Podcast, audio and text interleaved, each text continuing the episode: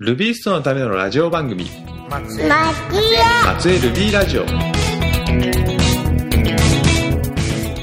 プログラミング言語ルビーに関する様々なニュースやブログをネタにルビーストが自由にしゃべくるポッドキャストです。松江ルビーラジオはこのポッドキャストを制作配信しますのは島根県松江市を拠点に活動しているルビーコミュニティ松江ルビーの高尾浩二です。皆さん明けましておめでとうございます松江ルビーの高尾浩二です。昨年は4月ぐらいまで順調に配信していたんですけども、えそれからばったりと止まってしまってあれどうしたのかななんて思って、おられた方も多いかと思うんですけど今年こそはきちんと続けてやるぞということで頑張っていきたいと思っております。今回は第5回目です、え今回からなんとなんと、えー誰も手伝ってくれないので 自分一人で、えー放送していこうかなと思っています、えーちょっと不安なところもありますけどもぜひ楽しんでいただければと思います。それでは第5回目をお聴きください。昨年の12月25日に Ruby の定期リリースがありました。開発版である Ruby1.9.2 では、えーパッチレベルの136というのがリリースされています、えーリリースメンテナーのゆぐいさんのメールを読み上げると、えーこれは Ruby1.9.2 の2回目のリリースです。1.9.2パッチレベルの0で見つかったバグが修正されています、え詳しいことはチェンジログを参照してください若干チェンジログを参照してくださいというのは冷たいですけどもで、えーしかもですねあのこちらの URL を見ようとすると今は、えーアクセスできない、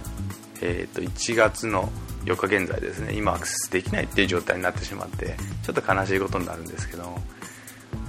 えっと、具体的な変更点というのはちょっと自分も追っかけてなくて分かってないですね、えっとパチレベル0から136個もの修正が入ったものという形になっています。非常に多くの修正が入っているということですね。えっと最新版をこれから試してみようっていう人はぜひこちらを使われたらいいと思うんですけども、えー多分でも開発版だったら一番最新版あのソースコードをえレポジトリから取ってきて使っている人って多いんじゃないかと思うんですけど、まあ、その場合だとあんまりリリースは関係ないのかなっていう感じなんですけどこれ関係あるのは、えー例えばその Linux のディストリビューション Debian とか Ubuntu とかっていうのをリリースしている人パッケージのメンテナーっていうのには関係があるのかなと思いますね。これリリースされたらまた忙しくなるんじゃないのかなと思います。あと Ruby には1.8.7というあの安定版がありますけどもこちらも合わせて、えリリースされています、1.8.7のパッチレベルの330というのがリリースされています、えーこちらは浦部さんが、えー紹介のメールを書かれてたんですけどもちょっと英語なのでわからない人もいるのかなとあーわからないっていうか分かりにくいとかったっていう人もいるんじゃないのかなと思うんですけど簡単に訳すと,、えー、と自分はその浦部さんはですねたこ焼き仮面と同じような、えーたこ焼き仮面だったら自分がたこ焼き仮面だったら、えー少しの面白い話でも書くんだけども自分は違うので、えー本当に簡単に紹介します、えー Ruby の1.8.7の最新版がリリースされました。えー基本的にバグフィックス版ですという形です。ん？たこ焼き仮面？っていうふうに思った人はまだまだ Rubyist としての時間が短いですね、えー Ruby Rubyist の中でたこ焼き仮面といえば、えーアーロンさんという外国の方ですね。こちらの方を指します。でこの人がどんな人かっていうとですねえーノコギリというライブラリをメンテナンスされている方で AT&T のあの研究所に勤められている方で自分は会ったことがあるんですけど非常にこうユーモアのある方ですね。なんか AT&T、えー日本でいうところの NTT だと思うんですけど NTT の研究所になるんですかね、えーそういったなんか堅そうなところに勤められてるんですけども、えー非常に、え面白い方です。ちょっと紹介させてもらうとノコギリ1.0.0っていうのがですね2008年の10月31日今から約2年前にリリースされてるんですけどもそのその時には、えー、最初に「こんにちはアーロンと申します」ノコギリ1.0.0をリリースしました。ということを Ruby リストというメーリングリストに日本語でですねえ書かれています。で、えー、その後1.0.6っていうのをリリースされたんですがその時には「こんにちは」2を1と、えー、間違えちゃったんですね、えー、ちょっとしたタイプもしながら、えー、書いておられるんですけども。それがですね2008年の12月30日、え、しばらく経ってからだと「えーと、こんにちはアーロンです。ひげの山本子と呼んでください」この時点でまずニックネームで呼んでくださいって言ってるわけですね。そして以下は私の初めての短歌です。2008シアトルの雪嵐に捧げる。山男雪の中でもプログラミング。ヒゲの山男作。惜しい。これは短歌じゃなくて川柳とか俳句とかですよね。なんですけどこうやってちょっとずつ日本語も勉強しつつ、えー、かつ、えー、単純に自分のソフトウェアを紹介するわけでも紹介するだけじゃなくて、一ネタ入れてきているというかなり上級の日本語の使い手になりつつありますね。そして一番最新のリリース、えこれは2010年の11月29日なので、え約1ヶ月ぐらい前ですね。その中では一つの物語を語られてますね。じゃあこれもちょっと読んでみますね。洗っていないお皿の神秘パート1秘密を守る術を知っている町。そんな町のある寒く暗い夜のこと。私は両親の家の地下でたこ焼き用鉄板2.0の開発中。その女は侵入してきた。あなたが有名な私立探偵たこ焼き仮面ですか？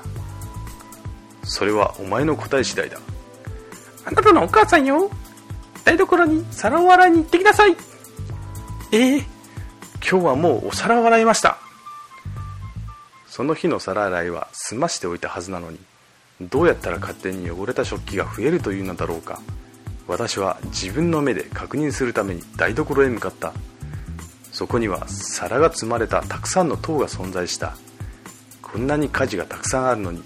どうやったら私のたこ焼き鉄板2.0の計画を終わらせることができるというのだろうか。何か怪しいことが起きている。調査しなければいけない。私は虫眼鏡を取り出し順番に検閲した。パイの残り。しかし私の家族は揚げ物以外は食べないはず。どうやったらパイの残りがお皿につくのか。そして私は気がついた。そうこのお皿の塔たちは私たち家族のものではないこと。では誰のお皿なのだろうか。次回の私立探偵たこ焼き仮面かっこ1.4.5の巻で会いましょう。というようなちょっとした、え、ストーリーをですね紹介してくれてるんですね。これが単なるソフトウェアのこぎりというソフトウェアのリリースのその説明文というかそのメールについているんですね。このユーモアのセンスはものすごいと思っていますね。そして一番最初に「えー、こんにちは」ですらちょっと、えー、言い間違いというか書き間違いしていた方がこの2年でですねこれだけ書けるようになるというものすごいことですね。まあ、それだけあのなていうか、えーまあ、Ruby っていうものにちょっと魅力があってですねこれで多分あの日本語も勉強してやろうというそういう気持ちにさせたっていうそれだけ Ruby 自体がすごい言語だっていうことの表れかもしれないですね。昨年の12月15日に SourceForge.jp に MacRuby0.8 がリリース開発チームはバージョン1.0にフォーカス。という記事がありました。記事には MacOS 天井に Ruby を直接実装する MacRuby プロジェクトの開発チームは12月13日最新版 MacRuby0.8 を公開した。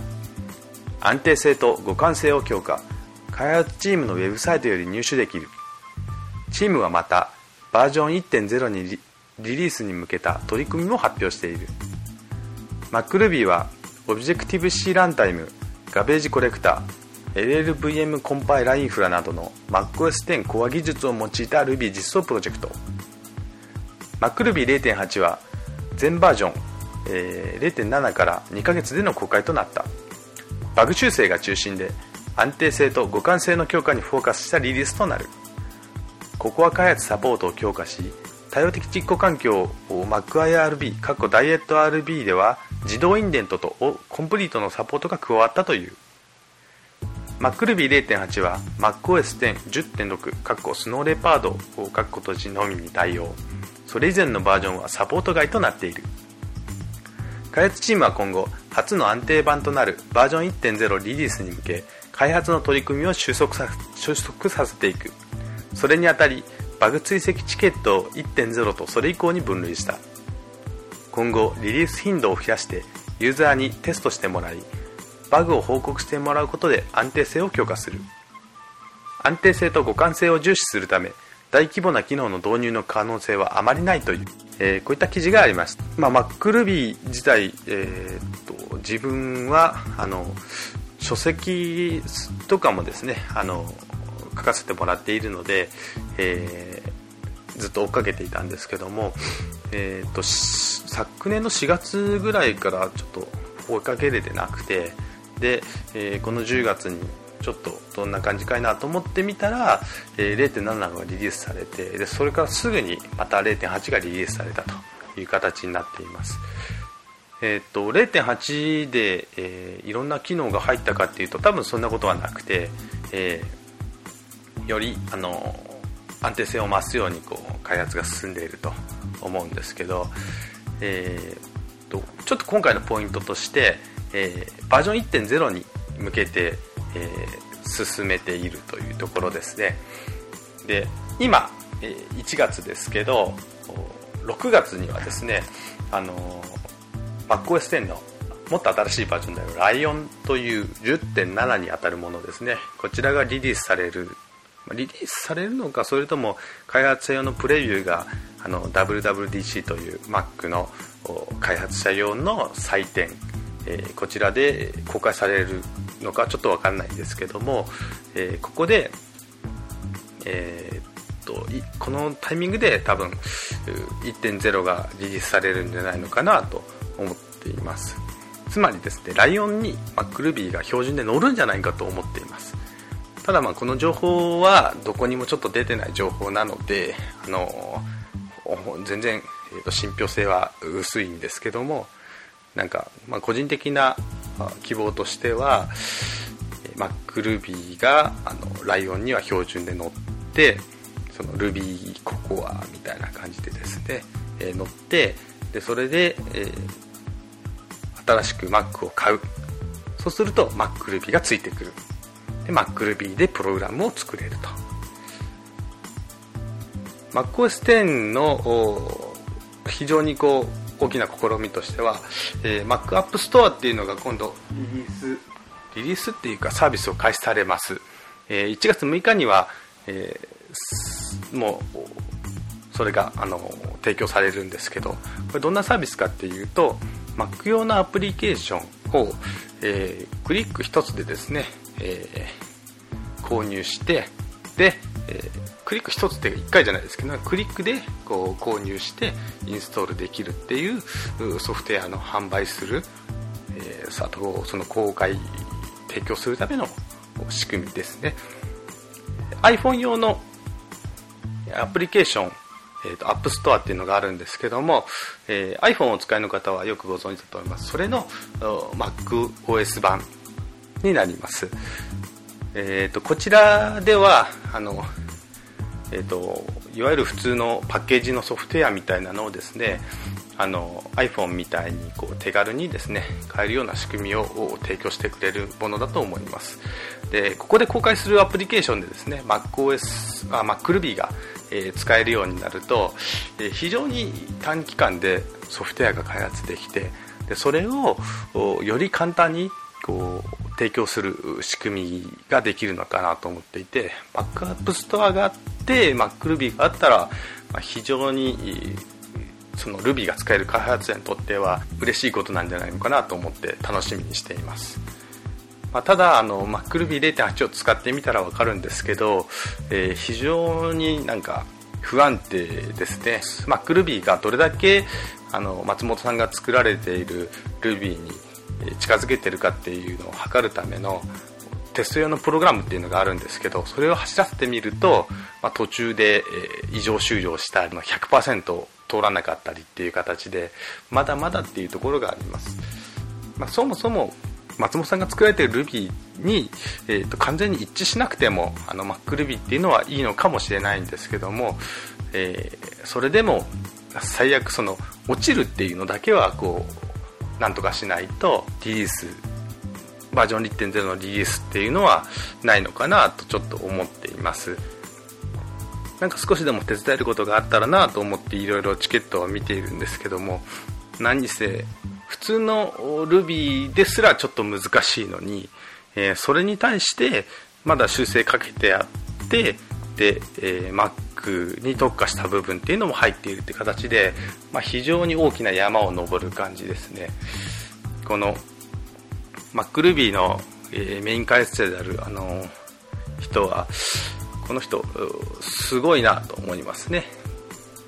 えー、普通の Ruby のことも分かった上でなおかつ、えー、Mac のことも分かってで両者のいいとこ取りっていうのを目指しているっていうところですよね。非常に頑張ってくれてると思いますね、えー、これからも MacRuby の開発に期待したいと思います。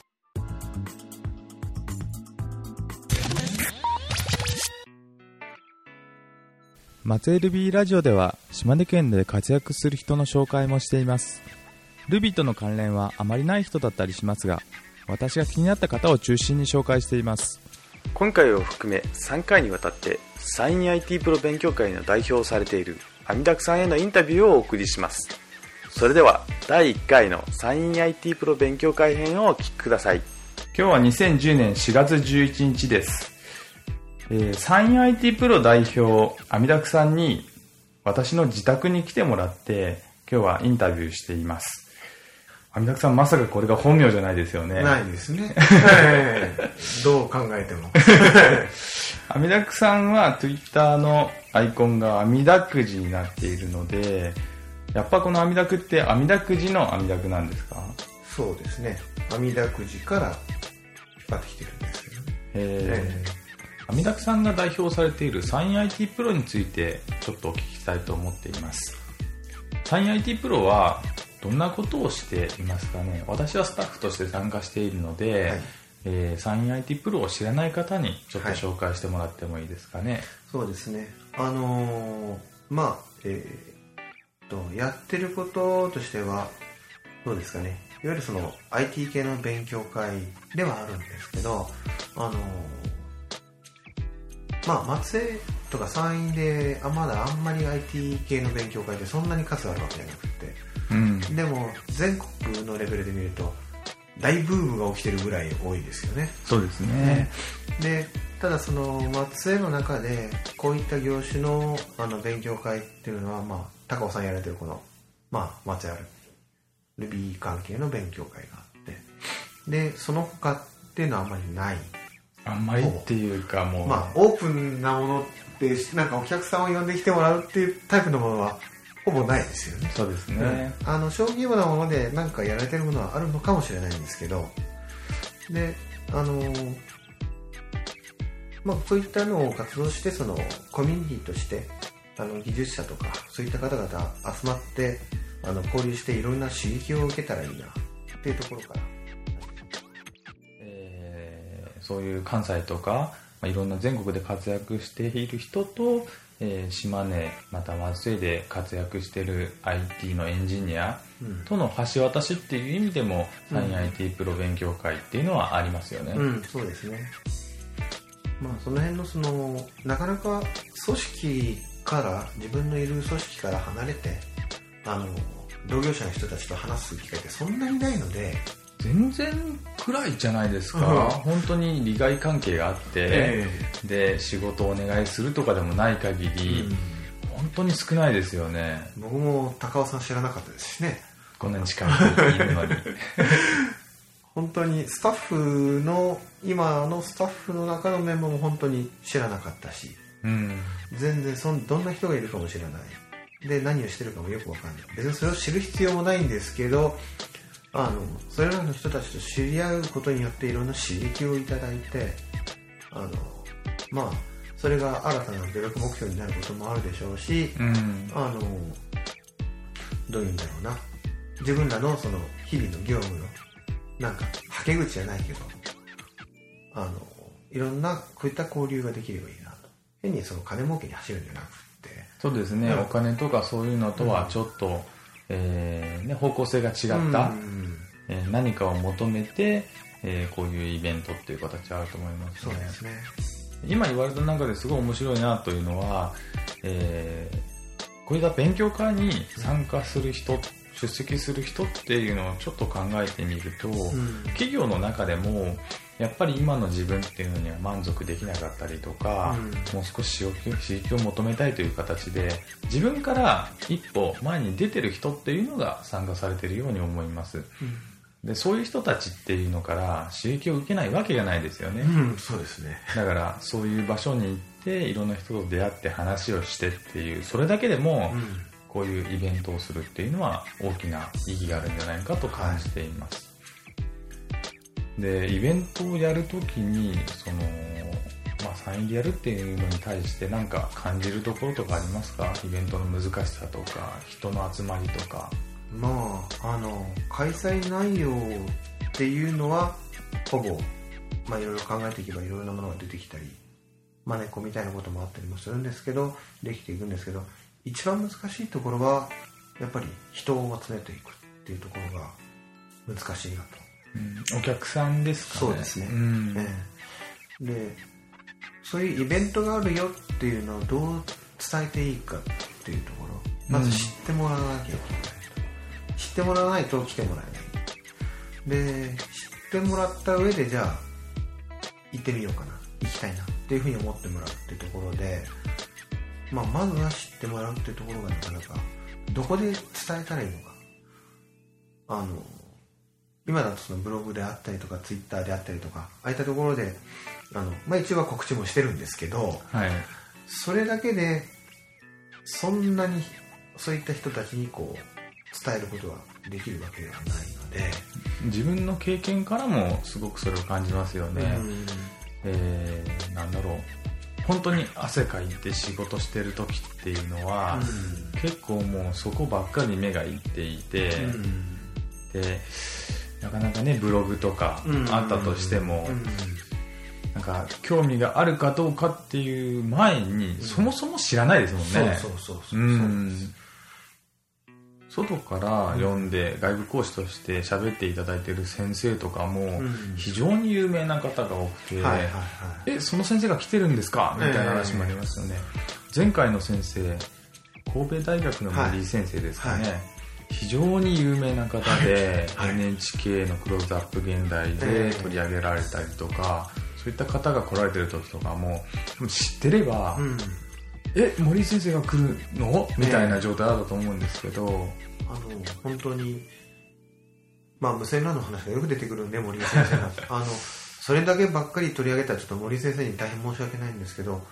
無線 LAN の話だけでも森井先生の話がついて回るぐらい有名な方だったりウェブを解いたのあの話みたいなったら結構多くの人が知ってたりするんですけど、うんなかなかそうそういった方々が来られてるのもなかなか知ってもらえないっていうそうですね。その情報がうん技術者に届かないっていうところがありますよね、まあそれも含めて、まあ、今後の課題でもありますしあのこういったサークルを続けていく意味もあるのかなと、うん。それを続けていってやっていくことによってそういったその技術者の人たちとか、まあ、それに近しい携わるような人たちにあのこういった人たちが来るよっていうような情報が与えられるようになるっていうのは続けていく意味があるのかなっていうふうに思ってますね。今後の方向性として、はい。えーまあ1年ちょっとやってきて、でまあある意味2年目という形ですけど今後は、えーどんな規模でやりたいとか、うん大体何ヶ月に一遍にやりたいとかそういったご予定はありますか？あの予定は全く未定で あれなんですけどあの、まあ、開催としては基本的にスタッフもあの有志でやってるところもありますしであんまりそのちょくちょく開くというのはなかなか難しいのででかといってあんまり開きすぎちゃうと来る人に来てもらえなくなったりとか、あのしてもらうっていうのもあの離れちゃうっていうのもあるので、まあ、1は3ヶ月に1回ぐらいっていうのは続けていきたいなそうですね、うん。なんか面白いなと思ったのが抹茶大福さんから言われたので、うん。まあ、おもてなしの精神で勉強会をやっていきましょうと。うん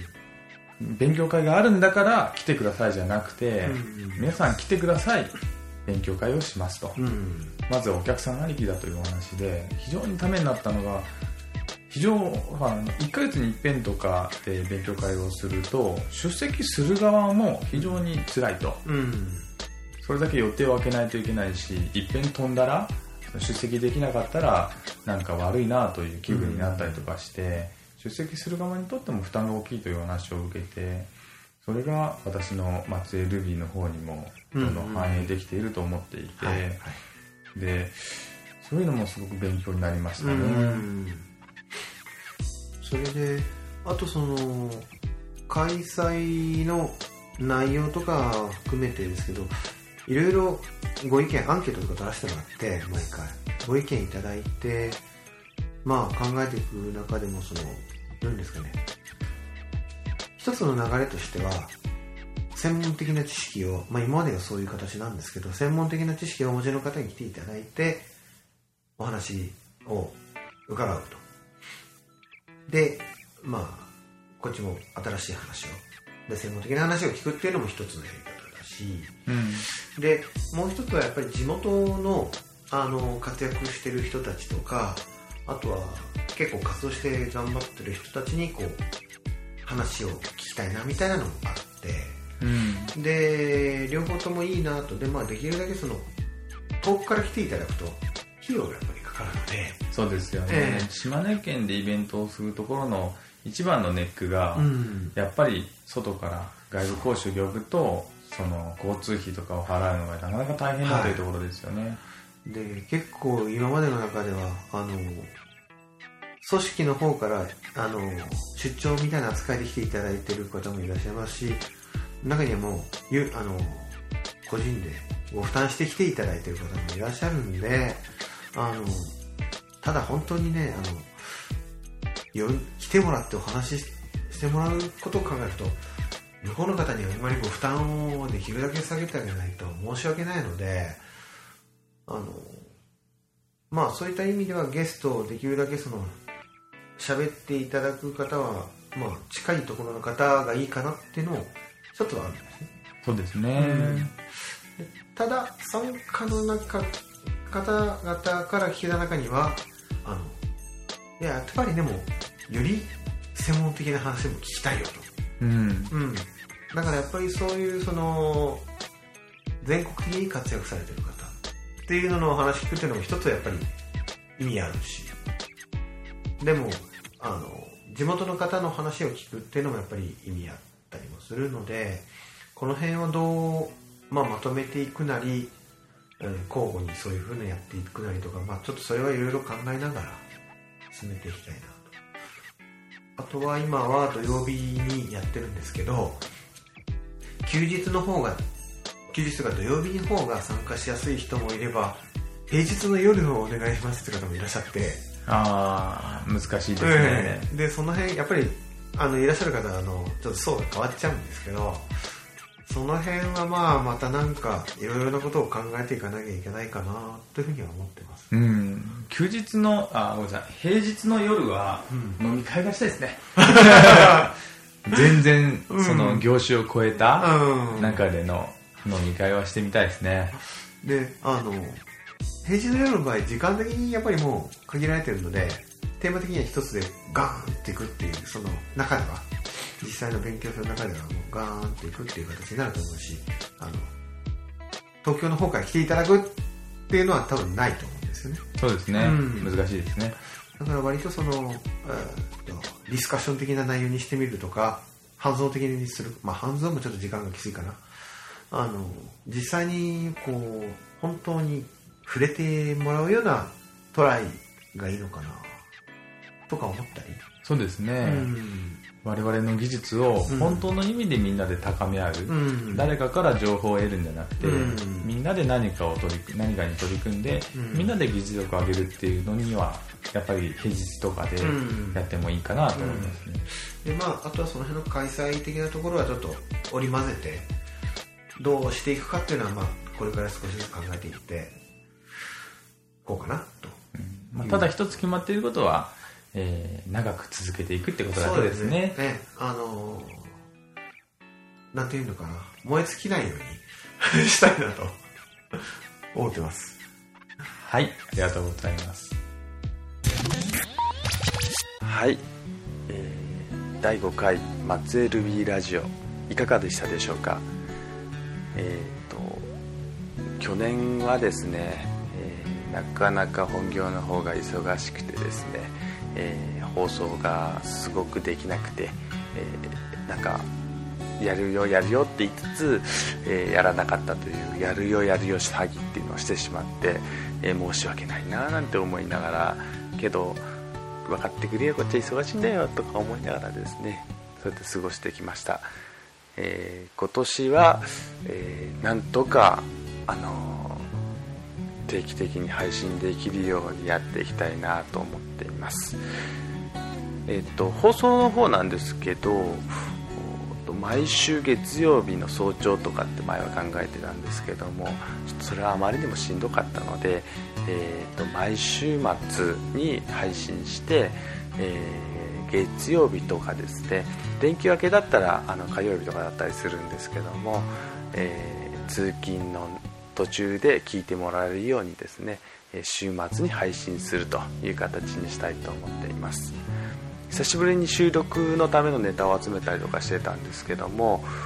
その中でいろいろとやっぱ調べててですね勉強になることがありました、えー例えばですねマイクロソフトが提供している、えーオープンソースのソフトウェアを配布したりあとソースコードを管理したりそういったためのサイトコードプレックス。そういうものを見つけたりしました。なんかマイクロソフトがそういうのを提供してるっていうのがなんかこう新鮮な感じがしました、えーどんなプロジェクトがあるのかなとか思って見てみたんですけどもなんと知ってるソフトウェアはありませんでした。ダメじゃん。唯一あの倉庫版っていうあのゲームですね。それが見つけれたんですけどもそれ以外っていうのまあアイアンルビーとかは当然、えー使われているんですけども、えー自分はよく分かってなくてですね、えーなんかどんなプロジェクトがあるのかっていうのを見つけることができませんでした。はい。さあそれでは、え次回第6回松江ルビラジオがあーきちんと放送されることを願って皆様次回までさようなら。